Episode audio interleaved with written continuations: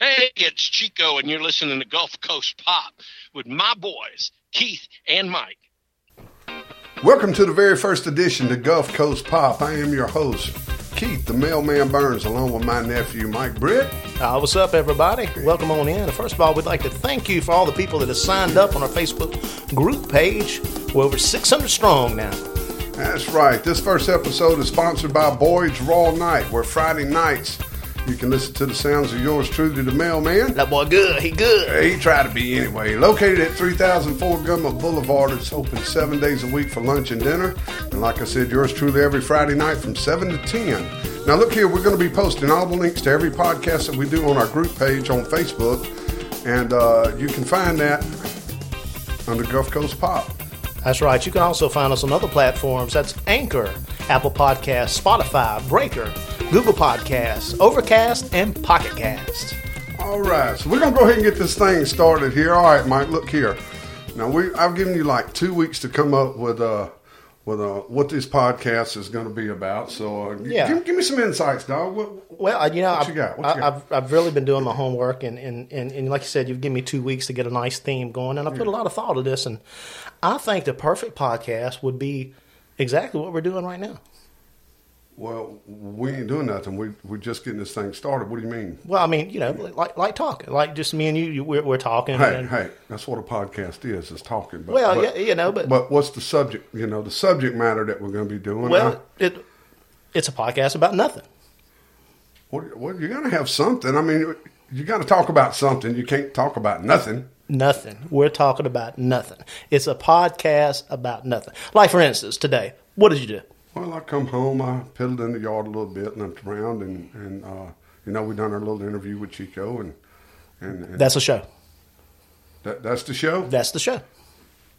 The the show about me piddling around in the yard. You piddled around. We we hung out with Chico. We talked to Chico. That's a show. That that's it. It's a show. It's a show about nothing. A show about nothing. I think I can sell that. I think so. Okay, well we're gonna go on and try to. We're gonna try this, man. You think it'll be funny? I think so. I think it will be too. Well, look here, we're gonna go ahead and get this thing started. All right, first episode of Gulf Coast Pop. I am the mailman bringing it to you with my number one nephew, Michael Britt. We got a, a very first guest in the house tonight. One of the, this guy, he's I've known him forever. Good friend of mine. I figured we'd test this off with him. Somebody that is well known in the Mobile, Alabama area, and parts beyond that. Actually, a lot, a lot. If you know what he does for a living. I'd like to welcome Chico McCullum out here tonight. How you doing tonight, Chico? I'm doing wonderful, brother. How are you doing? I'm doing quite well. Doing quite well. It's good to see you again, as always. Wanted to bring you in here and start talking about a few things that, that my buddies in the musician world get out and do and where you're playing and what you're up to nowadays. But we're going to start off with just, just a few little things to bring the story up for those of y'all who, who don't know who Chico is. Chico's a phenomenal drummer here in town. He's been playing drums for all his life, I think. When did you? What how old was you when you started, Chico? Uh, I, usually start off by saying I'm the baby of six, The baby of six. That's funny. I am too. dude. Baby Wow. of six. Wow. So I think we've talked about that before. Uh, but, we may have. We but uh, I'm the baby of six. My dad could play pretty much any instrument you put in his hands. Now he didn't play in a band per se with me being a kid or seeing him ever play with a band. However, he would jam with his buddies. Um, my two older brothers, both at the time, played drums. One still does, and then one of them, uh, he DJs. I got you. Now I have three sisters, so when you put the whole family together, music was always in the house. It was nothing to move the coffee table out of the way, and the living room would become a dance floor. Yes, sir. Hmm. Especially if the right music was playing. Yes, sir. And in my house, we listened to a little bit of everything. I naturally, I guess, gravitated toward the drums because there was a set of drums in our bedroom, you know. They're always there. Yeah, we. well, sometimes there might have been two, but it was kind of like that movie where they uh, I was gonna say, don't was it- touch my drums. I was fixing to say, was it was it like Step that? Brothers. Step Yeah, Brothers. yeah, Yeah, yeah, yeah. Don't touch my drums. Don't touch my drums. I'll kill you. But what was funny is when I got a toy set of drums, of course they would beat the crap out of my Oh drums. yeah, you yeah. know? Of course. Um, and then I actually got my first real set of drums when I was probably about 12, 13 years old. I I'm still kind of foggy on that age when I actually got the drums. But uh, that is when I started playing. And the spark has always been there. But I think once I got to high school, you know, I had learned that if I could play a funk beat, the girls would get up and dance. Yeah, yeah. Hey, That's what did. Yeah. that's there you go. Was you a marching band or anything like that? Actually, the funny part is, is you know, I moved to Alabama when I was 15. I, I didn't get into marching band until my senior year. Wow, it's Really? kind late. yeah. Right. Where are you originally from, Chico? I'm from Orangeburg, South Carolina. Okay. Actually, a little town called Cordova, which is just outside of Orangeburg, Mm-hmm. kind of like Tillman's Corner is to Mobile. Mobile. Yeah. and it's a, it's a small, small town. I um, moved here, went to Daphne Junior High. Back then, the dumb kids, you know, you went to Daphne Junior High unless you was a smart kid. then you then you went on up to Fair Oak. But the sophomore year, you would go to Fair Oak, and I got in a percussion class, basically learning how to read music. My junior year, I went to the jazz band and would play in the jazz band. And so my senior year, I had passed or basically taken all the courses to where when I was a senior, all I had to do was the ones you had to take, like English and society or whatever. So I spent the rest of my day in the band room. Developing. Yeah, jazz band, concert band. And, and, and you're right, because there was a room. I would sit out in this room and I would play. And uh, let's say you might walk by on Monday and my practice routine might be the same you hear on Tuesday. Maybe the same thing on Wednesday. And you're like, well, dude, he just plays the same thing all the time. But what you couldn't see was the fact that I would set the drums up backwards and play right handed or left handed. Oh wow. Oh, ain't that something? I've Yeah. always heard how, how disciplined jazz music is. How Yeah. disciplined you've got to be to, to play jazz. Well, I, I will. I'll, I'll say there is definitely a, a, a discipline there at any kind of music. True. You know, especially if uh, learning how to play less and playing what needs to be played, Not overplaying. Right. and and, and, and as you said, not overplaying. Yeah. Um, because you could be playing a lot and be right on the money, but then again, you could still be overplaying. Uh, and it, I guess it comes down to who's ever's taste. How many instruments might be on the stage? Are you taking up some ground that somebody else would play? Um, Done yeah, that before. yeah. I think we all have at one point. Get my way, boy. Right. Move. Uh, I played in a band, and the bass player would wanted to take every little spot. Yeah, you know? yeah. So I started taking the spots in between, you know, and it's like, wait a minute, we got to quit this. What's your uh? What what was your influence your, uh, as far as music styles? And I'm sure you say you had brothers that played, so I'm sure a lot of it. You're, I guess we're about the same age, so I'm sure.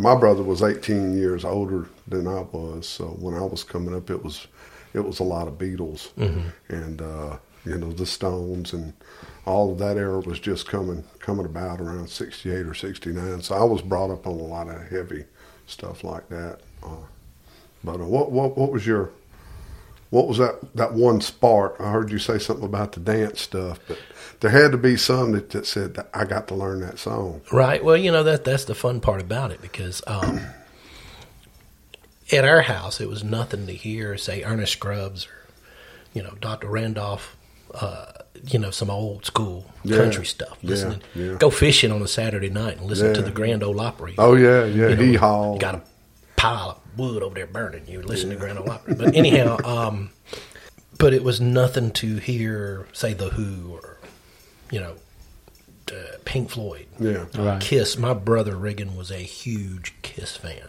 but my brother Hank, man, you could put on some Little Richard or something like that, and some of that kind of music. And it was, it was. Hey, it was still. We would get up and dance or whatever, and then my sisters would listen to a lot of pop radio, Yeah. stuff like that, and I was. Believe it or not, big into dancing, so the break dancing scene, you know, Oh, blah blah yeah. blah. yeah. Talk, talk, my, talk my slam. Right. You know, so I would sit in there and you know I'd sit in my room and I would practice playing, say like the drum beat to uh, Planet Rock, Yeah. know, Afrika Bambaataa, you know. um, but I would also sit there and work on chops to play, say Pink Floyd, you know, or Kiss. You know, I want to rock and roll all night, da, da, da, da, you know, boom kaka boom kaka, you know. My ears were wide open to a lot of different music, and there was a gentleman that lived right behind us. Uh, lived, I, we grew up in a mixed neighborhood, and the gentleman behind us very, very proud man. You know, he would get out and clean his car. You know, his yard was always cut. His you know everything to the point, but he would leave his door wide open, and it was nothing to have Stevie Wonder. Oh yeah, You Oh, know, yeah. something. yeah. Little Reverend Al Green. yeah, you know? yeah. Some Al Green or Yeah. some um, or the Bar-Kays or you know some uh, Lakeside Commodores, Commodores, just yeah. blaring out the door. And it's not like that we didn't listen to it because we did, but I remember sitting on his steps reading and looking at the the covers. You know, the Ohio players. you know, you're gonna fall in love with that cover right there. But uh, I missed that. I missed the album. Yeah, cover. yeah, I know. God, I missed that. Uh, that was the cool thing that CD still did. You know, you can open it up. Yeah, still to this day, I love having something in my hand. Yeah. You know, There's a there's a whole generation don't know what that vinyl click's about, you know, and Right. putting that, that record on that needle was just was just something else. It's just you know, it's one of those things that that, that I, I remember it like it was yesterday. You Yeah. know, you just don't. You know, sometimes you can go back in this digital era and push a button and hear that little sample of it, mm-hmm. and it's, it just brings you back to those times, man. That's right. time. But but then there was also the ability to put on an album and listen to the whole album. Yeah. You Yeah. know, and, and, Yeah. and if there was a storyline that went with it, I mean, not everybody did that, Mm-hmm. but they put the songs in an order for a reason. told you a know. story. Yeah, Yeah. yeah. What was uh what was that one album? That, and we all got one. I know I got I got mine, but what what is that one album that that you could put on and know word for word verbatim every ten or twelve songs that's on that album front and back? I know you got one right off top. You probably got I- I- several. I have several. Um, first of all, I'll tell you that Built for Speed, The Stray Cats was the first album I ever bought. Wow. Built for speed. First album I ever bought with my own money. Okay. this is a tough one because I am a huge Prince fan, and there is a buttload of Prince albums. Yeah, when I hear the first song, I got to hear the next song, and then I got to hear the next song, and then I got to hear the next song. I have a big collection, and yes, I have those A, B, C, D albums that he put out. It's a mixture, you Mm-hmm. Yeah, know. I but yeah. I still have to listen to the original album because I want to hear the rest of the music. That's right. Yeah. The Cult. The cult. Really. I am. uh, That's you know they're the next Hmm. you know hierarchy in my You can just put that album on and, and go through electric. it. Yeah. The electric album to me, if you call yourself a person that loves rock and roll music and you don't have that in your collection, you've gotta get it. Ah, that's good. That's good. Man, I gotta say, my. I mean, you talking about albums? I got to bring up the first album. Keith, the first album you got me. Do you remember what it was? I pr- probably probably Michael Jackson. Boy, he nailed it. Michael Jackson Thriller. Yeah, Thriller. That was I my first album. I was living at my sister's house and we had that, and, and I sort of drug him through whatever Right. mud that I was going through musically, and he. he Sometimes we need that. and he still, he's, I'm still dragging him through. it. he still follows me like a fool. I That's don't, awesome. I don't get it. Yo, there's a mud puddle over there. We're gonna go jump in. we it. jumping in together, man. Come on, let's go. yeah, man. I, uh, I, I, I definitely feel you on that because there's a handful of friends that I'll go, man, have you heard this? Yeah. I mean, you gotta listen to it. Let me send you something. I got uh, I got to ask you. I know you, you've been doing the Mardi Gras thing for how, how many years have you been have you been doing it? I know Uh, 2020 made 28 years. 28 Wow. years you've been consistent. Yes, sir. At least doing one Mardi Gras. No, no. I, I average, I average, yeah, at least doing one. At least doing one. That might be 2021, but um, I've, I've done average 10 parades a year for 28 years. Oh, wow, man, that, that's And I've only missed Fat Tuesday once. Wow. That's that's all. That's Mm-hmm. a, that's that's a lot to say. And to those that are listening, that, are, that we are talking about Mobile. We are not talking about New Orleans. We're talking about the birthplace of Mardi Gras. Birthplace of Mardi right here in Mobile, Alabama, is what we're talking about. Yeah, twenty-two years. 22 years is a long time. No, 28. Twenty-eight Yeah, years. 28. Oh, I'm sorry. I was having fun with the numbers. I didn't mean to throw you off there. Wow, It don't take much. years. No, it sure don't. don't. Twenty-eight years. Yeah, I think when you mention when your name is mentioned, people automatically associate you with Mardi Gras. Man, it- it's You just know, it's I- you, you- just got that staple of Mardi Gras from, well, really from the. You you have, you know, it's on news, it's on radio, and every time you pass by playing, hey, there's Chico, there's Chico, and you know, I've seen you jump off the floats and talk to Darwin Singleton. Yeah, yeah. Some of the other, other, you know, I've seen videos. You you know, Chico jump not being in the and- parade would be like the dragon of the mystics of time being Yeah, out of the just parade or not something. It just there. wouldn't, you know, Yeah. there'd be a there'd be a hole in the Mardi Gras Yeah, for the really year. would. What happened to do with the mohawk? I, I get that sometimes. And 'cause speaking of the mohawk, where, did that was that uh, was the mohawk? I know your your heritage is Indian. And, uh, Yeah. I, I don't know what. I'm part Cherokee myself, so I, I got a little Indian in me too. I'm half drunk and half Norwegian myself, Yeah, yeah, but we got I- some Norwegian blood Yeah. going on Yeah. with us too, but but uh, There's a great joke, but I'm gonna leave that one alone. got to keep it PG. Um, yeah, we're gonna keep this PG. So uh, it, it's funny. Um, my dad is Irish and German, but my mom is Cherokee. Plus, recently finding out that there is a mixture of it's just a big bowl of spaghetti on her side of the family. Um, I'm just going to go ahead and say, if you think of it, it's probably in that bowl. You know. Um, I think there's a lot more in this Yeah. whole country that, that Exactly, you know, Exactly, yeah. exactly. I don't think any of us is purebred. No, Uh, I don't- you know, uh, we might think we are. but Yeah, I, I, you know, I, purebred American son. that's American. right. That's right. That's what we all are. Um, I, I'm gonna try to, I guess, be funny on this. I believe there's a little bit of creek in the family from um, recent genealogy. I believe is the right word they use when you go back and you dig all this Do stuff up. DNA thing. Yeah, yeah. Um, Have you done that? You I have not done I the DNA done it. thing. My it. kids want to do it, but I'm like, you know, whatever. We Yeah. we might Yeah. one day. Uh, there, like I said, there's a, just a big mixture, and and I don't really remember what it all was because on one hand I do care, but on the other hand, let's just go back to where we were a minute ago. Hey, we live in the United States of America. right. I'm That's right. American. That's right. I love people. I do too. I, I, I've got friends all over this United States and other parts of the world that uh, I've met via internet or met um, playing music some way or another. God, the people you meet playing music. Right, exactly. And, uh, you know, and once again, I go back to saying I love people first.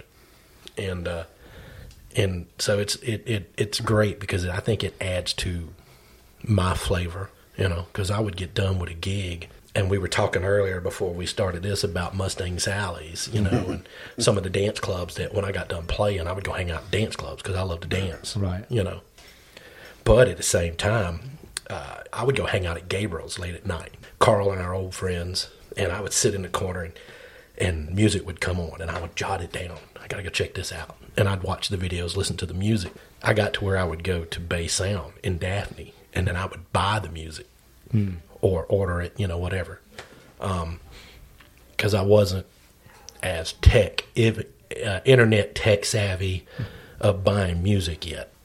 I was still old school buying that album. Yeah, Bass sound. I haven't heard that in a while. I know, man. Yeah. Peaches. How about that one? Oh, Yeah. peaches! Wow, tape world. Oh, yeah. used to go used to go to the mall and uh, because I DJ'd at a teen club, Yeah, which one was it? Studio Seventeen. I remember that. My senior, my junior senior year in high school, I DJ'd there, and uh, That was that y'all, wasn't y'all where making me feel old, man. I don't remember that one. that wasn't where the rhythm is. That wasn't the same one. same bar. Same. I one. quit. Yeah. I quit working there a couple of weeks after he changed the name to the Rhythm. yeah. See, my days. Well, not that it's a big difference in days, but the rhythm I do. Yeah, studio. Yeah, yeah. It was Studio 17, and then he changed the name to to the Rhythm. And uh, there was a few things going on that um, I decided I, I just needed to check out. And I kind of did a little thing with WBB that they had a little TV thing with. I remember that. too. Comcast. I remember that. Yeah. And so I did that like a couple of weeks, and I said, "Nah, this is not me." And then I put a band together. We're getting a band back together.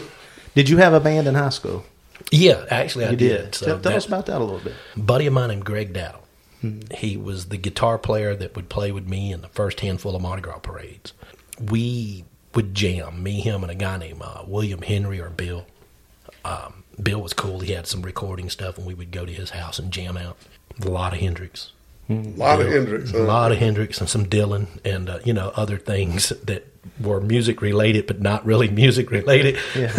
uh, they got you right for the music, Right, right.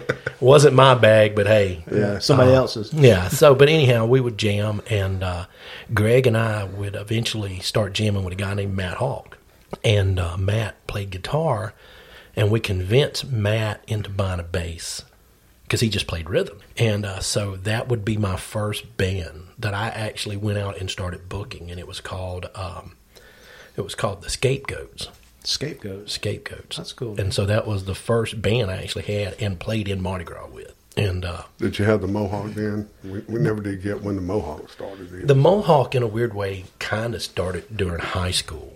oh, really? So it went back before yeah, the band. Yeah, it was before the band, but it wasn't quite a quite a mohawk. I mean, yeah, no, it wasn't what most people would say. Well, that's a mohawk. In certain circles, they go, "Well, that's a mohawk."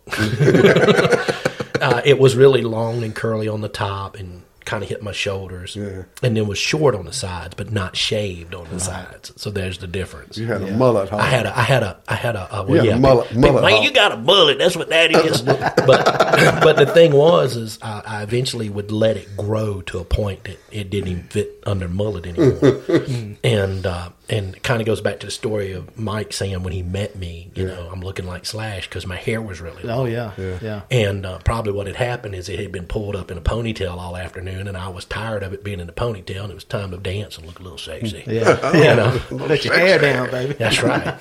and uh, and uh, so letting it down because there were times I would wear it down a lot, and it was really long, you know. And uh, some people remember that, and some people go, "I don't ever remember you had no damn long hair." Yeah, yeah. I don't. I don't remember. I think you pretty much kept it like I think, uh, oddly enough, I think when you and I had met, I think I had cut it for a job, and it wasn't quite a mohawk yet. I mean, it was it was like a high and tight. I think when you and I met. Um, I actually had hair back then. Yeah, right, I remember that. I remember it too.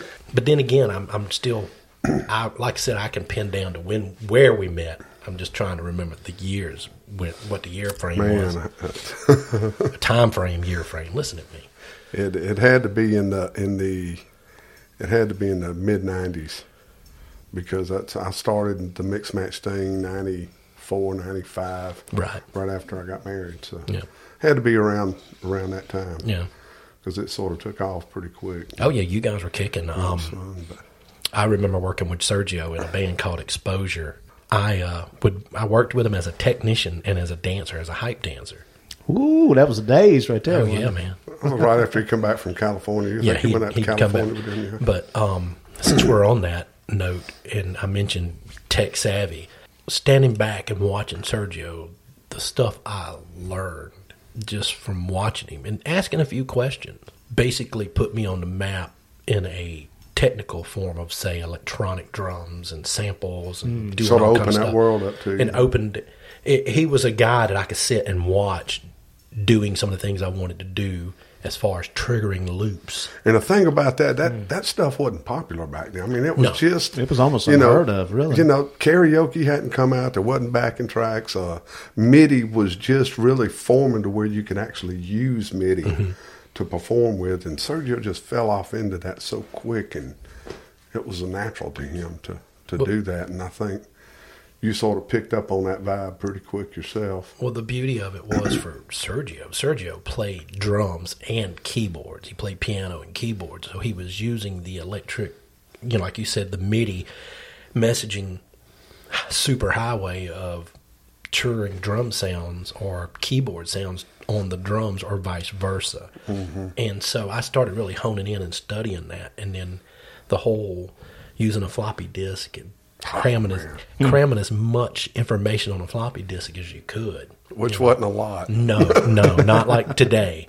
Oh my God, what I would have given to have what we got on a cell phone. Oh man, back in the day when we started, yeah, Yeah. man. But, But uh, Sergio would do it. He'd do a mix, and he'd have to load three or four floppy disks Yeah. just to get that one long twenty minute mix Yeah. to load on that board. I played with Method to Madness and I used a bunch of samples with them. And we would write our set list a certain way so I could have all the samples loaded for certain songs. And then we would play a song that didn't have any because I was loading the next group of samples for the rest of the You had to, set. had to make that work. You know, yeah, and- and you, you so- put certain songs in. Yeah. That you would raw play, Yeah, so yeah. you could load your other samples. so I could load the other Yeah. samples, and, and and it was fun, and it was that was a band that I really, and a band I had called Soup Bone because uh, Scapegoats would eventually change names. Uh, at one point, it would kind of disappear, and I would be jamming with my buddy Mike Dials and a guy named William Hunter. We called him Nook, and uh, I remember that name. yeah, uh, killer bass player. And when he he'd make this noise, and you knew he was in the pocket. I mean, it was great. But uh, anyhow, um, we had a band called Los Bastardos, and I would kind of use the samples with them a little bit, not as much. And then um, Some Su- guys just didn't get into it, man. Right, just- right, yeah, yeah. Well, you know, um, it, it, it had its place. Yeah, it- yeah. You know, and then with soup bone, what I would use it for is just basically like we would do. Um, say Stevie Stevie Ray couldn't stand the weather, and I'd fire off, you know, uh, a lightning, Yeah. thunder, and rain sound. Yeah, yeah. Um, and then soup bone would kind of we added it was Greg Daddle and Nathan Shivers, and then eventually it would be a brief moment where it was me and Corky Hughes and a guy named Paul Ray. Corky Hughes.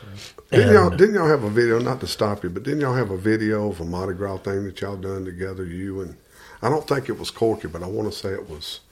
Uh, yeah, well, Paul Ray was playing with Yeah, you. that that's another kind of little Damn, lineup on, of, man, of soup bone. That would be uh, a guy named Garrett Tucker. Garrett Tucker. Right. Yeah, but yeah. there is a video I do have on. I seen a, I seen one that you put up, and I was just I was like, man, that's just for a three piece. I mean, they were just wearing it out, man. There's- there's funny Paul, Paul Ray was just just Yeah. super. I mean, he forgot more than I ever known. Paul's bass, amazing talent, can sing. Oh my God, great set of pipes. But Yeah. when it was Corky and Paul and I, I would trigger samples for certain songs. Like we did some Primus, and there's one I'm trying to remember the name of the song. But anyhow, there's a break. Uh, I think it was Jerry was a race car driver, and there's a break in it, and you hear ging ging ging ging ging ging, dog will hunt. You know, you know. So I would do that kind of crazy stuff, Yeah. and then um, we did um, a, a White Zombie song where I literally played a synth bass pad sound on a electronic pad and some other crazy stuff. So it was fun using all Yeah, that. yeah. Yeah. Let's go to the lineup where it was me, uh, Paul Ray, and then Garrett Tucker. I met Garrett while playing with Kevin Danzig. I did a probably about a year, year and a half playing with Kevin Danzig. Played all over the southeast, say Texas to Tennessee, Oh wow, uh, Georgia, and uh, he was young back then too. Oh son. man, yeah, was we had a and I was skinny, and I had long hair. So, uh, but anyhow, Life we, was good. Yeah, dude, we had a blast. Um, and so that's how I met Garrett. Now Garrett is from Pascagoula, but he lives in Nashville. Hands down, probably the most monstrous musician I've ever played with. Really? Wow. The dude's chops are just out of this world. Funny part was is I introduced him to Primus, and uh, he wasn't big on listening to other people's music. You know, he played a lot of his own original stuff, and so I uh, introduced him to Primus, and we're riding down the road on our way from Tennessee somewhere to another gig, and I doze off, and I wake up a couple hours later. We're pulling into a motel, and Primus is still playing. So the next day for sound check, now he hasn't had a guitar in his hands. The next day for sound check, I mean he's playing Tommy the Cat, the Oh, bass man. line and guitar riff Wow. by himself on a guitar. You know, that's just how Just one of them guys can Yeah, listen to yeah. it on break and come back in and play. it. Exactly. Yeah, yeah. So the video you're referring to was from the late '90s, and it's a Mardi Gras parade. It's it's the polka dots. now I probably shouldn't admit this, but I'm going to. The song is called Funkin' G, and we played it the entire parade. I, you know, when I when I heard y'all fire it off, I said, I bet they played that the whole Mardi Gras. I bet that whole route they We played did. that one song. That's the beauty I of just- doing a parade. I Huh? just- yeah, that, that is the beauty of it. yes and no, Yeah, no, because Yeah. it'll wear you because out. a that It'll wear you out. Yeah. Well, back in the day, the float in front of you may request a certain band to be behind them. You For know, a if the- reason. if the band has a big enough PA, and I always carried a big enough yeah. PA, Yeah, brings No. the, brings the Yeah, party. You. you can hear me three floats away. There Yeah. comes Chico. Yeah, Chico's down there by He's Broad. Street, but he's coming. He'll be here in a minute. And uh, so, anyhow, um, we're rocking it out. And the next day, um, back in back then, um, a lady by the name of Janet Anderson used to book me. She Yeah. used to book all the parades, and I, I was one of the bands she would book. And she was out there. They was complaining last night that somebody in the bands was playing the same song from the whole parade. and I'm saying it wasn't me. I don't know who it was. you know. And uh, and the thing was, we were intermin- uh, an instrumental band. We didn't have any vocals. you Yeah. know. we didn't have. A, there wasn't a vocal mic on the float. You know. So, No, it was Yeah. just a straight up jam. Right, it was just a big jam. But I mean, we actually did have tunes because Paul and I would go do shows with Garrett under his band name called 3DK. And so it was really cool and a lot of fun and neat places we would play and or festivals. After working with uh, Paul Ray and Garrett Tucker, I went in and um, that's when I started jamming with Method Madness and uh, played with uh, Eric Erdman Yeah. Oh yeah, and um, Bobby Harvey. Um, Parkway Boys. yeah, there. Stephanie Nall, and uh, I see his face, and his name is just gone. um, we uh, eventually would change members a little bit, but Bobby and Eric and myself, and then uh, Brian Graves Oh yeah. would play with yeah. us at one point, and then that would slowly give birth to the band uh, The Ugly Stick, Oh yeah, because that's where Tim and Brian and Eric would start playing. Um, really hot band at one time. they were- Exactly. They were fire. Yeah, And uh, at that time, I was out playing with a band out of Texas called Arizona. In Texas. Hey, you want to talk about weird? I got the gig because their drummer passed away playing drums, singing Hurt So Good on his birthday. The weird part is, me and this dude could have lied to a lot of people and said we were brothers. I had a lot of people come running up, man, I heard you died. And I'm like, he did. you know, I'm not trying to be mean, but I'm like, yeah, um, and then after that, I got I played with the the Beat Daddies. I toured with them for about a year, another good band. Yeah, year really and a half. Yeah. Um, Britt Meacham, killer guitar player. Oh my God, that is an amazing guitar player, and he's Yeah. played on a lot of great hits. He's the guitar player that did the slide part on Old Time Rock and Roll. Yeah. he worked with the Swampers, the Jackson Street studio. I can't remember the exact. Was he name on the. Night Moves? With, I don't know if he was on the whole album. I just know he played yeah. that one part. Okay, I think I know who you're talking about. Yeah. Um, Larry Grissom, the Larry lead, Grissom, he yeah. just recently passed away, Yeah, but he was the lead about singer and the the band leader. It was his band. He wrote a lot of tunes for other people. So I was with them for a little while. Now, And how, then- how old was you then? You you were a young man, huh? dude, I really don't remember. Really? Yeah. Good times. Good times. Oh yeah, man. Good times. I would uh, I would have a blast because they they would pick on me and call me the whippersnapper because they were all 10, 15 years older than me. Yeah. But you know, there's a lot of great musicians around town that I've either played somewhat regularly with, like Johnny Barbados. I played a bunch of gigs with Johnny. Um, um, uh, Luther Womble, I got the chance to play with him a bunch of times. There's there's a lot of great names that are in the blues side of the fence, or people that are on the rock side of the fence that I would go hang out and jam with. You know, um, Christy Lee, I played Oh, a few Christy shows Lee. with Yeah, her. You know, here Yeah. in Mobile, uh, in Georgia, different Yeah. places. Um, What about RC and the Moon Pies? Any of those guys? I have actually sat in to jam with those Yeah, guys at a party or something. You know, Right. Uh, there's a lot of bands. I used to play over on Duval Street in this. Uh, it was uh called the Frequency Breaker, and it was a, a blues club. Always fun. You know, I wouldn't know like they would call out a song, and I wouldn't know the name of the song, or know the song, shall I say?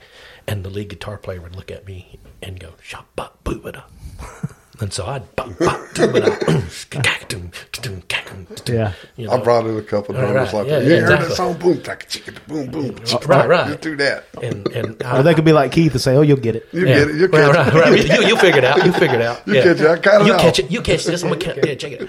Uh, I've had that happen a million times. I've, I've actually, I, I, I have made plenty of good weekend money, um, filling in on drums for a band I've never played with.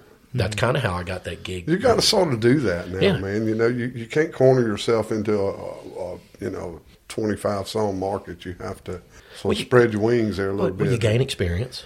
You do. And, and the thing is, not only do you gain, uh, I think you not only do you gain musical experience, you can also gain life experience. Yeah. You do, man, You and, and the people you meet, and the, and the you know the memories that you make. Yeah, It's exactly. just a, oh man, Exactly. Especially being around them seasoned musicians, like you were saying, who were 10, Right. 15 years ahead of you. right. Yeah. That's how I felt when I would get around Keith and Sergio. Right. You know, it's like, or, or, or different people like that. It's like, well, mainly Sergio. mainly Sergio, but you know, guys have been around the block and then did this a few times. You know, so you can learn a lot. But I've, I've worked with some young cats that just that you can still learn a lot Uh, from. yeah, exactly. Right. I've I've always tried to be that guy that can walk in the room and and learn something from somebody that's as good as me or that is not as good as me. Right. You know, um, somebody new. I mean, I played a gig with Adam Holt one time, and this was quite Oh, I know interesting. Adam, yeah. And it was a he had just dropped a uh, Christian album. Yeah, and that's where I know him from. actually. And we was this big church over in uh, Hammond. He used to be in 180 band a long time ago. Yeah, yeah, yeah. Mhm. And so we were in Hammond, and this cute little girl. We're we're, we're you just finished rehearsal for a show that night, and the little girl comes up. She's like, "Hey, sir, can I can I play your drums?" And I'm like, "Sure," you know. She sits down, and I'm pointing everything out to her, and the little girl just starts rocking. And Wow. Back, back and I I mean, got yeah, I'm like, Wow. I'm sitting there with my jaw on the ground, and I look at her dad, and his jaw's on the ground, and I'm like, dude, this is your daughter. You should know she can play like this. Yeah. He says, well, and so she was rocking out on my drum kit, which was set up traditionally right-handed. Right. Even though I had extra pedals and extra hi-hat stuff that you could play it Mm-hmm. left-handed because I'm ambidextrous. I can play right or left-handed, as I mentioned earlier. And I'm sitting there going, "Wow," you know, and watching her do a couple of things. I was like, "Man, that's that's impressive. That's pretty awesome." Yeah. you know, and uh, and and the guy started jamming with her. Now, was it because she didn't really know how to go out there on a limb, or did she know to stay back and let them do, you know, Right. and just play the groove? But it was impressive. It's it's always great to get kids involved, and I'm gonna uh, throw you under the bus a little bit because a few weeks ago there was a, a kid out on Facebook and uh, somebody put something up to where you had donated some drums to a kid that lost some, some drums in a fire, and, Yeah, yeah, yeah, and yeah. uh, that was that was really great of you to do that. Well- Uh, and, and really, you know, passing the torch. That's that's what it's all about. You know, that's what we all have to step up and do. You know, Yeah, well, I think we should always be there for each other. I thought that was you know. really, really What's it takes a village. to do that. It, Yeah. it does. Yeah, it, it does. You know, because you know that kid could turn around and, and you know be that be that next guy. Well, the th- yeah, exactly. You know, and the thing is, is uh, his mother had made a post. I'm constantly combing the uh, marketplace on Facebook, or you know, sometimes I'll go to Craigslist or different places and look for you know junk stuff. That particular kit I actually got a few years ago, pretty cheap, and I cleaned them up because they were covered in stickers. They belonged to a punk rock band or whatever. Hmm. I cleaned them up and I would play them. Cheap, no name brand drums, but they were great. I loved them. They sounded awesome. I enjoyed playing them. And so, anyhow, I'm combing through the Facebook Messenger thing or the market thing, and I see the post where they were one of the families that lost everything in that fire oh. At the over at the apartments. apartments. Right. Yeah, yeah. And so I hit sent a private message to the mom because the mom was like, "Yeah, we lost everything, and my husband played guitar, and I had a keyboard, and my oh, son played drums." And I'm thinking to myself, logically, okay, the guy played guitar in church and made money doing mm. so. So I know the guitar is going to be probably one of the first things in the instrument side of the fence that they'll get. Right. And I know there's going to be a lot of people giving clothes and food and stuff like that, which, you know, I was like, hey, do y'all, what do you need? But my main question is, is what kind of drums did your son have? And she told me, and, and I said, okay, well, I've, I've got a few ideas, you know, I'll, I'll hit you back. And so I shot her a message as, hey, look, I've got this, some drums I want to give to your son but I'm gonna see if I can get some of my buddies. And I have a, I'm part of a local group on Facebook, and it's just drummers. And we all got that. Right, right. know, and so I reached stuff. out to them and I said, "Hey guys, this is what I'm doing." And some of my buddies stepped up That's and hooked up some cymbals and some stands that I didn't have. And uh, so we put the little drum kit together.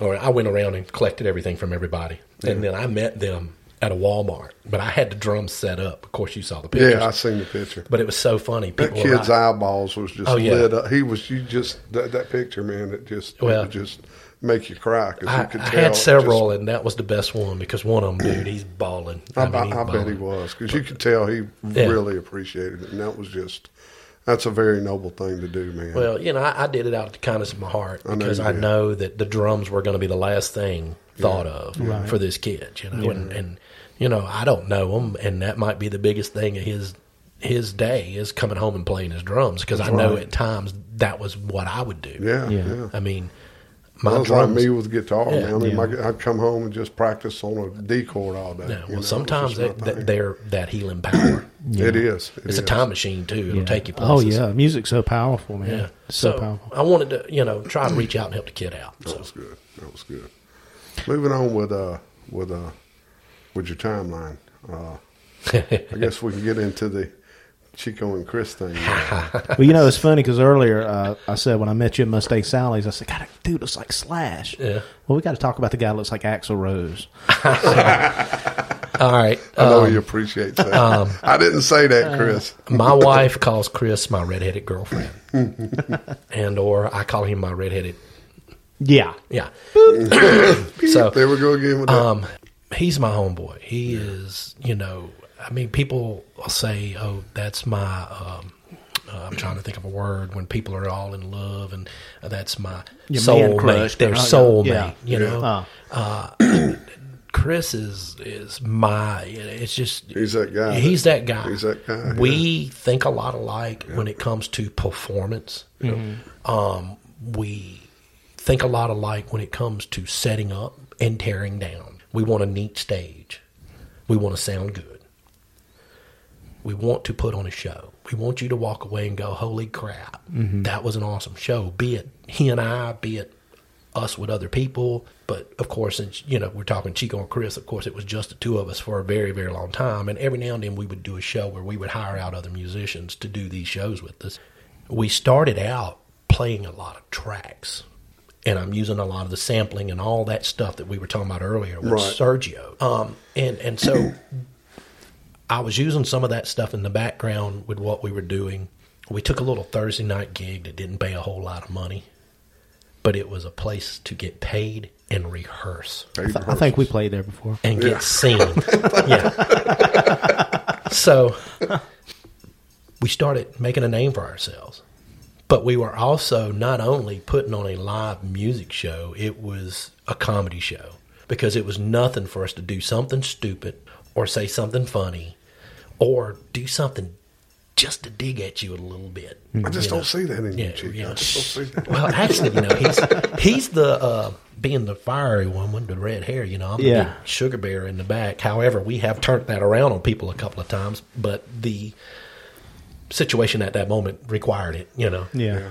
um, and that's always been the joke that he's the he's the you know down to business guy, and I'm the one that's friendly or whatever. But um, I've uh, I have to say that we kicked in a lot of doors and kind of did it our way. Yeah. Because there was a lot of places that were like, no, we're not going to hire a duo that's a drummer and acoustic guitar Right. player. Right.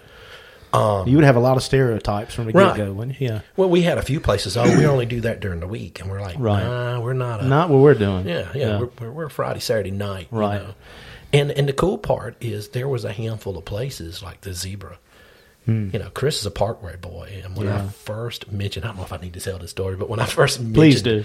when I first mentioned about playing the Zebra, I had actually filled in on drums with um, the the uh, formerly known, unknown, or formerly unknown, um, and I had used to would tell you there wasn't a bar in Mobile I had never been in. Mm-hmm. You know, I mean, of course there's one or 2 Well, the Zebra happened to be one of them. A nice patio back there. Yeah, dude, and I fell in love with the decor. It's got this really Oh, cool so African cool. motif in there, Yeah, and, and cool it's so place. clean, and it's uh, it's a diamond in the rough. Right. It is. Chris is like, man, I'm not playing there. And I'm like, dude, give me one show, one show.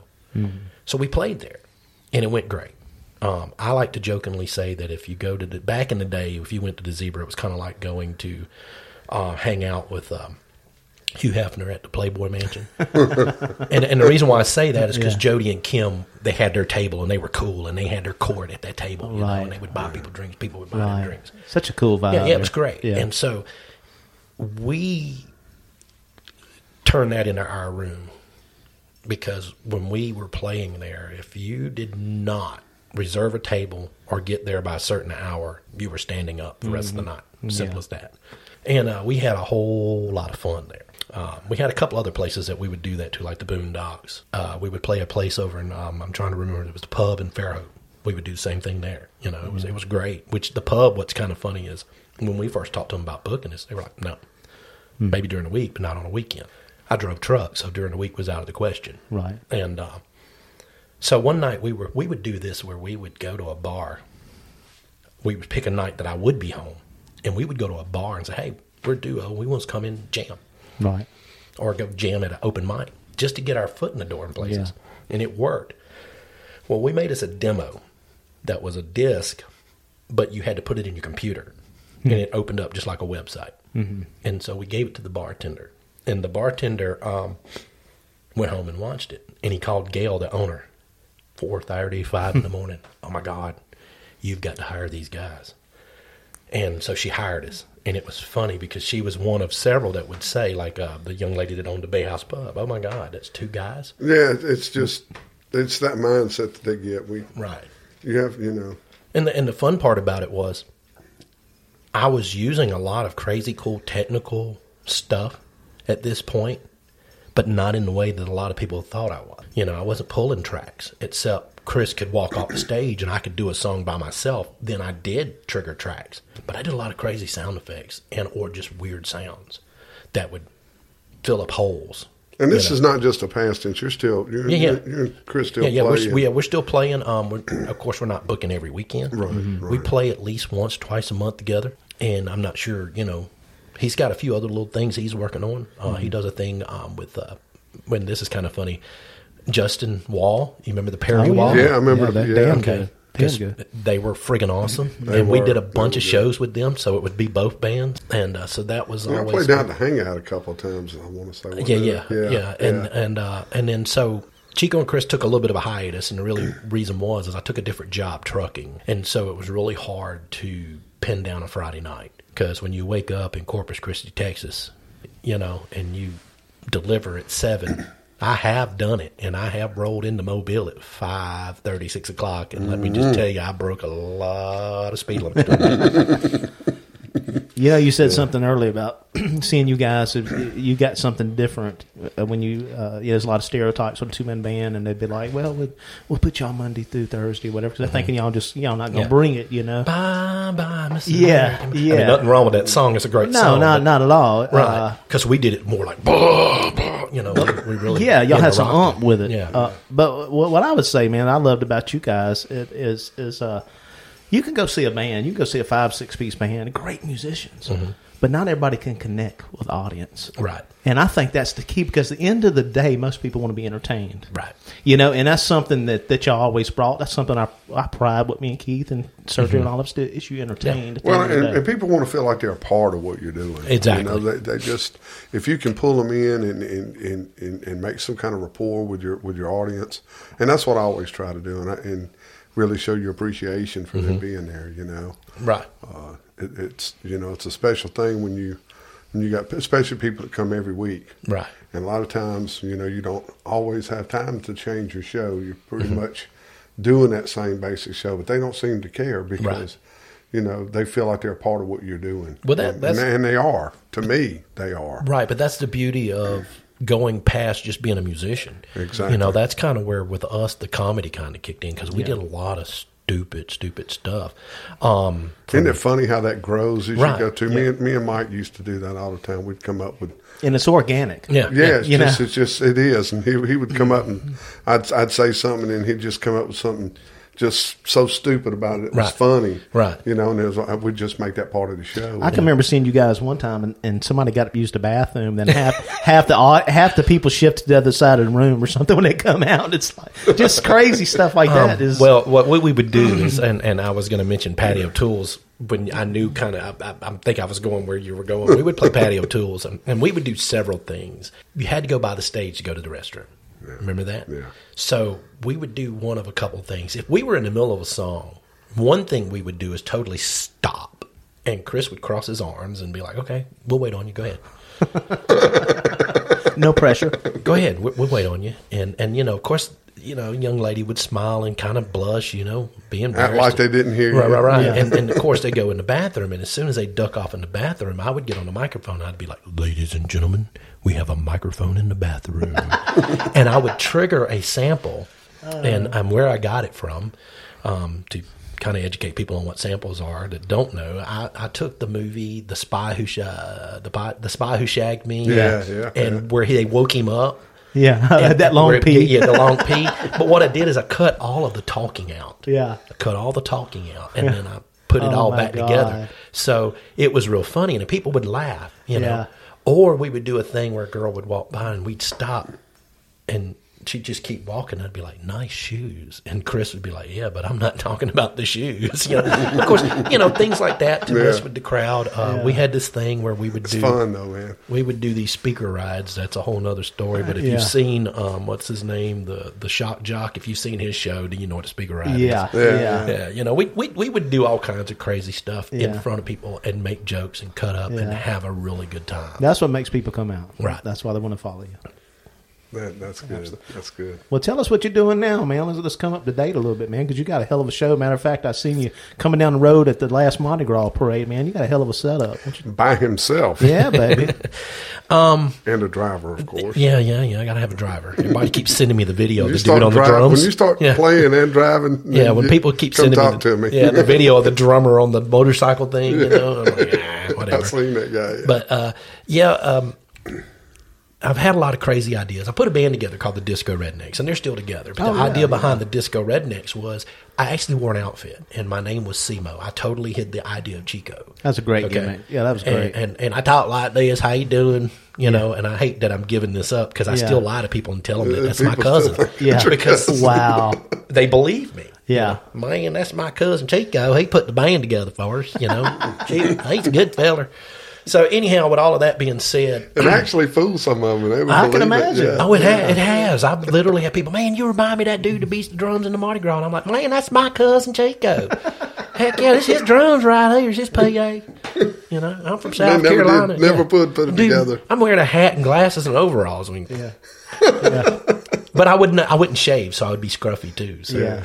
Okay. But anyhow, um, some of the ideas I had for the Disco Rednecks was using a backing big screen in the back to where I could come out front.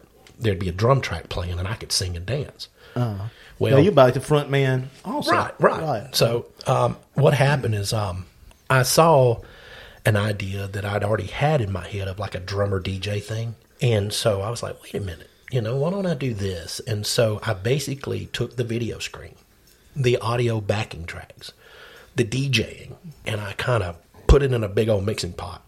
And so the fun part is I always sang one, two, three songs with a band, you know. Back in the day, if you sat in with the band, you had to sing one. So, Right. She's a brick. Yeah. At least one. You know. yeah. Wild thing, something. Yeah, yeah, like yeah, exactly. That's kind of how I got into singing. And with Chris, I would do three or four songs a night, you know, Yeah. because he did most of the singing. Yeah. Um, and then, of course, when I put the Disco Rednecks together, I, of course, was doing more singing I had before. So I was like, you know what? I'm going to go out on a limb because I had been already doing Mardi Gras parades by myself using samples, chunks of songs that I would chunk up and play and sing, you know, Low Rider, Wild Thing, Funky Cold Medina, Word mm-hmm. Up, you know, mm. funky dance stuff. I threw the video element in because I'm thinking I'm by myself. They don't want to just look at me, you know. A matter of fact, I had played a show and I was filling in on drums for a band at a wedding, and I'm walked around the corner to the garage waiting for the time for us to kick off. And I'm standing in the garage and talking to some folks there, and they were like, "Yeah, man, we seen you was going to be playing at this bar, but I mean, you're a good drummer, but I don't want to watch no four hour drum solo." and I'm like, "Well, that's not what it And is." that's that mindset thing. You know, yeah. it's, it's Yeah. not a four hour drum solo. Right. But at the same time, this is where my thinking is there are people that are going to want to come in and see me do something, Right. you know, be it a stick trick or, you know, something cool as far as a drum fill or something. So the show is designed really to get people up and dancing. That's the whole idea. But at the same time, I'm also playing restaurants. So I'm also playing songs that will just simply entertain the crowd, and uh, and I put stuff together in a remix kind of way. I've tied songs together. Like I have one I call a whole lot of Sex Machine, and the guitar rip is whole lot of love, but the vocals are the vocals from James Brown's Sex Machine, and you actually see Jimmy Page, you see, you know, James Brown. I have other ones that I've done where you you know you hear the original singer. For instance, I'll do "Don't Stop Believing," you know, and I may vocally hit that first little line to entice the crowd to sing Get them to sing with you. and I'll mute it at a certain part, you know, so it's just the crowd, but I kick it right back in. Yeah. But the cool part is on the screen, I like to make the joke that I invited them all over to my house, you know, and that we shot this video during the COVID thing. You know, That's good. actually before the COVID thing, I just made the joke that they were at my house and we shot all these videos because you actually see the original members of Journey. Yeah. And uh, so that's the cool part about it. But then again, out of say a 60 song set list, which is bigger than that now, but I was singing say 35 or 40 songs hmm. And then the rest of it was actual tracks. so you would get to see Bruno Mars, or you would get to see Pink, or And people don't appreciate how much work is involved. exactly. In I, all that. I do. know. Baby got back, and I have well over a hundred hours I, I can believe it. just in the backing track and the video because now I've got to put a video together. You know, I mean, you're cutting and pasting and splicing it, Um, Right. putting certain parts in at the time of that particular vocal part, and Mm-hmm. right?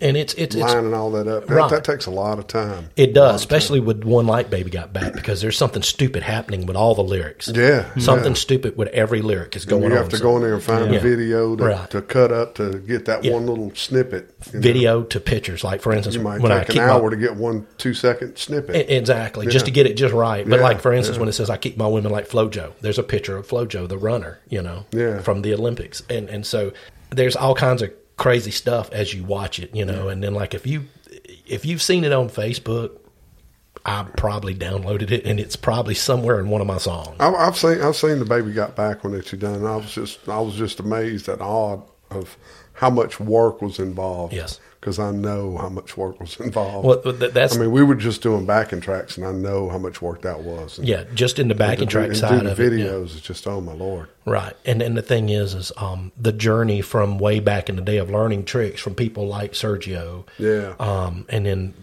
furthering my education by watching other people and learning a lot of tricks over the years and just slowly building my bag of tricks and my big old toolbox of hey I can do this, I can do that. So which is how I ended up putting this show together. And it's called Chico Drums. You can find me on Facebook, Chico Drums. I'm actually it's still kind of not there yet. But, but it's getting there. A website It's getting there. a website.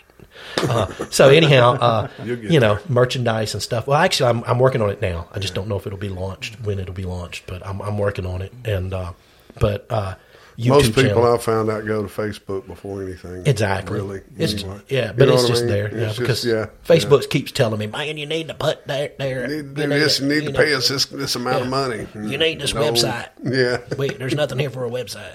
So, Yeah, they'll let you know. And if Right. you want to pay us, we'll take your money.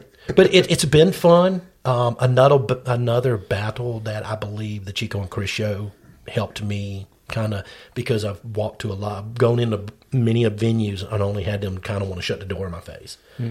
What's a solo drummer going to do? And the thing about that is, is, is, is it only makes you try that much harder. Exactly. Uh, somebody that's that's you know that's if you're passionate about it, you you know you just use that as fuel to the fire to Mm-hmm. Say, right. "I'm- okay, well I'm gonna make it even better now, Right. You know, because I'm gonna make you change your mind. Right. You know, Right.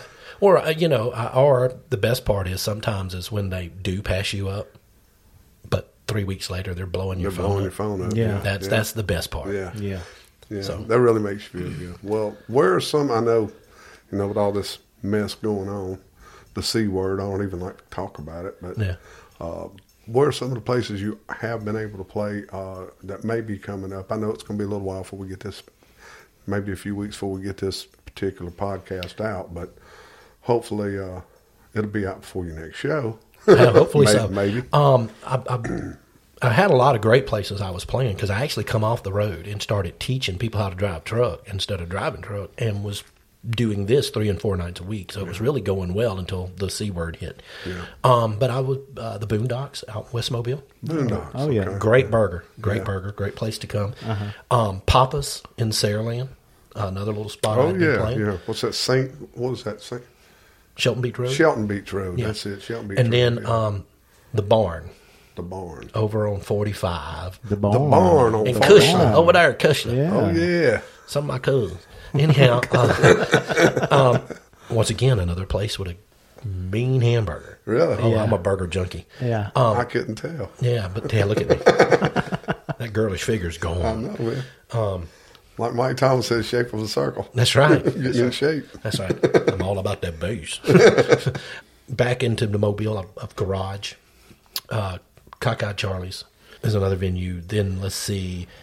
Uh, if you go across the bay, I've been playing like top of the bay, which the way they book, I've, they're booked so far out. So I might do yeah. three shows a year there if, you're, Right. if you're lucky. Right. Um, which once again, I love that venue because it's a big stage and I can really cut free there. Yeah.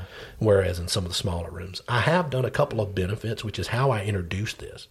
I introduced this at a benefit for a musician in a room full of musicians. Oh, wow. You talking about crazy? Oh wow. Wow. So, um, but also Owa over in um, Oh, good Bowling. place. Yeah, okay. yeah. I played there at a place called uh, the Groovy Goat. Yeah. A great place. Good Groovy burger. Goat. Yeah. Yeah. Oh, they got some good food. Oh, yes, Yeah, they do. yeah. Um, There's another little You into spot. that food thing? Hey, too? Yeah. we're talking food. Fat people like to eat. baby. Yeah, that's right. Um, Strix uh, in Fairhope is a place I'll Oh, be playing yeah, real soon. yeah, yeah. Um, and something else I've been doing, and this has been kind of cool. Uh, my buddies in Cecil Blue, they're a band out of Baldwin County. Yeah. Um, they're a party party band, but they do party bro country, party country. Uh, but they also do a lot of rock and roll stuff, which Nice. is really cool. And uh, so I'll do shows with them, and I played the host um, uh, with them, and then done a bunch of backyard Is that the parties. host in Bay Minette? Yeah. Oh wow, man! I used to play that place. I, Yeah. Way back in the day, man. Chris and I used to- Me and Doctor Dan used to play the host. You know, speaking of doctor and benefit, didn't we do a, a benefit Yeah. show for Doctor Bob? Yeah. yeah, yeah, Yeah, yeah. we did. Uh, matter of Yeah. fact, uh, we jammed together. Y'all were on y'all stage, Yeah. and we were on a Yeah, stage. yeah, yeah. that was right. crazy. That's- We did. I think we did Wild Thing together. we did Wild. Thing, and I think we did like Word Up. Or Word something. Up, Yeah, we were just throwing them back and forth. I Yeah, remember that. that was crazy. That, That was, cool. That That was fun. Fun. But uh, I think that's the only gig we've ever done together all these years. yeah, It's it so is crazy, man. Yeah, but um, yeah, the uh, the cool part is, is I'm still knocking on doors, and I have a few places that are very interested in my show. The only thing is, is the fact that, of course, we're dealing with the whole COVID thing right now, and Yeah, the right. rules are changing, and what we can and can't do. Right. Um, and it, it's it's it's been interesting, um, but I'm having fun with the show. A lot of people are digging it. It's not just a big drum solo. I mean, it's come in and shake your butt kind of thing. You know, I will do a drum solo if you tip me right. And you will do backyard parties and, Yeah. and weddings. And, exactly. Well, actually, I kind of did. That, that's what's crazy. There's a place in uh, Mississippi that I totally left out called the County Line Bar. Yeah. And it's just on 613 and Back Road. Great little bar. Love the guys that own it, the, the bar staff. I go way back with these people. And, and, and I'm playing there one night, and there's a young lady that had seen Chico and Chris, the disco rednecks, and so forth and so on. And, and uh, she's one of the ones in the crowd that we could always make jokes with, and she would make jokes back, which helps the entertainment side. Yeah, yeah, it does. And um, so I was I always love a bartender that does that. yeah, yeah, yeah, yeah. It's and, cool. And, and so this young lady's like, "Oh my God, you know, we didn't see at the Fourth of July party, blah blah blah, this, that, the other." And oh my God, I wanted to book y'all to play my wedding. Hmm. And I'm like, I'm like, really? And I said, well, I'm sorry, you know. Blah, Catch blah, the next yeah, one. Yeah, yeah, yeah. Right. That's what I'm thinking. So anyhow, she she says, um, "Are you booked next Saturday?" And I said, "Well, let me look at my book, and I'll tell you." You know, and um, I'm about to go back up, and I grab my book real quick, and I look at it, and I let her know, "No, I'm, I'm wide open. Good, I'll call you tomorrow." I'm like, "Okay." So she calls me the next day. She says, "I fired my DJ. I want to book you to play my wedding." Wow. so here I am, Got it anyway. out in the country of Lucedale, inside of you know those little wooden buildings that you can buy Yeah. that you know on the side of the road, that Right. You know, deliver and put them in your backyard. You Yeah, know? yeah. great. I got little- one back Yeah, there. yeah, yeah. You, it's great, great for storage or Yeah. a little shop. That's what I was in because it was raining, and they had those pop up tents Right. from where I was at all the way to the back of the Oh, building man. of the house because they had a reception at their home. Wow. It was cool, man. It was so cool. But back on the baby got back, you know, the one thing I had to learn about singing and playing dance music is to quit looking at people dancing while singing because you would start it will laughing. throw you off. It'll throw you off. Right. Well, the, throw the throw the video element in, and people watching the video, and it's Yeah. crazy, and there's stupid stuff that's going to make them laugh or go, "Hey, man, look at that!" You know, whatever the story might be. There were kids there, and they were giggling. But the problem is, I could hear them through my earbuds that I'm using to be able to hear everything and play. Yeah. And you want to talk about hard trying to rap and listen to these kids mm-hmm. giggling at the video of all the girls with the big booties. You know. Man, we could go on with stories with you for days and days, and we, we- we're going to have to have you back on this podcast. I'm sure you know that. One of the things that we were talking about doing tonight is, is one of the things that I want to do with just about every musician that I get on here. And I, I want to tell one good story to end this thing.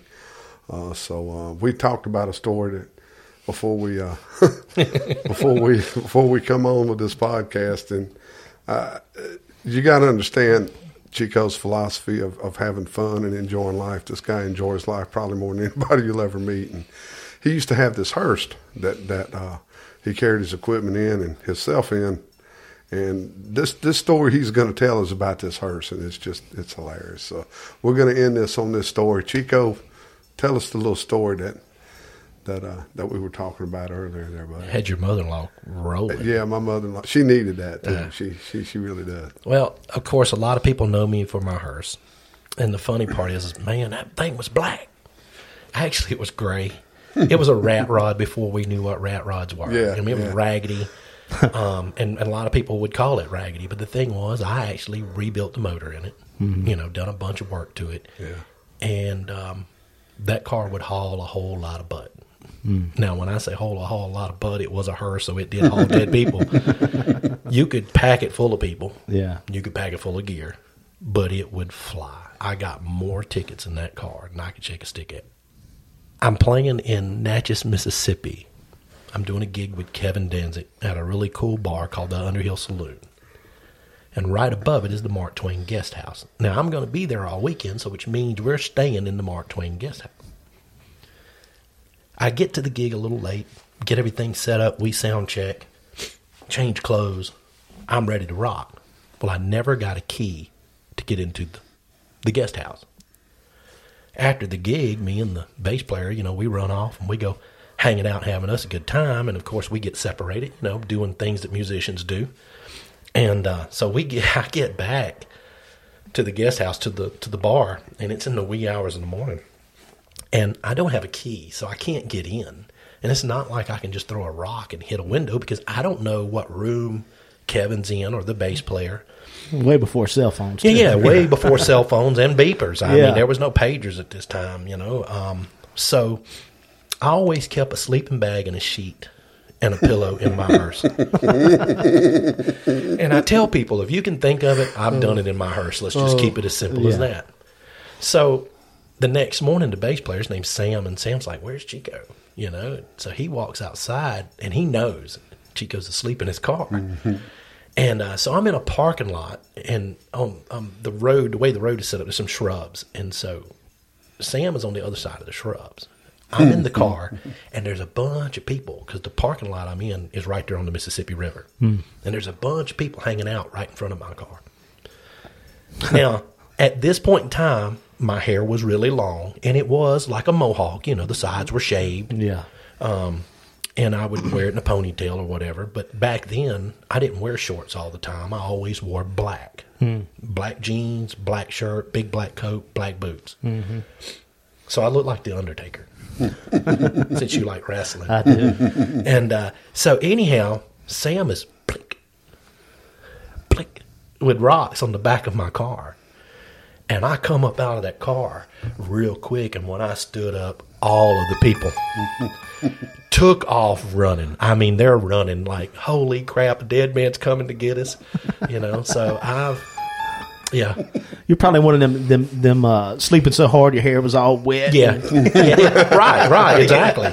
Because you know we've been part, we played music most of the night, partied Yeah. the rest of the night, and now it's early in the morning. You know? Yeah. Here comes your ass popping yeah. out the hers. Yeah. Man, I've had so much fun in That's- that car. that I hate it. sounds like I a hate it getting time. rid of it. You know, I cried. I'm not gonna lie. I teared up. You know, but it was it was a fun car. Well, Chico, I appreciate you coming on. Thanks for being, having me.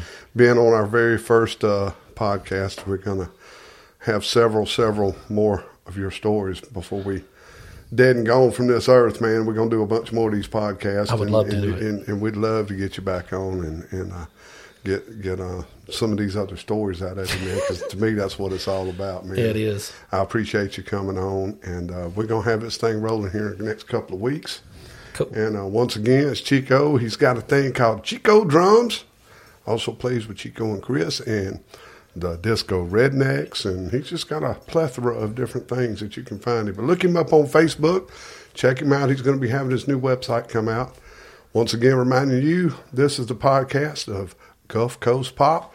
We will check you out. Mike, what you got to say before we get up out of here, dog? Well, I got to say, man, I couldn't think of a better guest to have. The first guest to have, Mr. Chico, bringing it to us live and direct, baby. This has been really fun. Enjoyed it, and can't wait to the next show. See y'all soon. Gulf Coast Pop.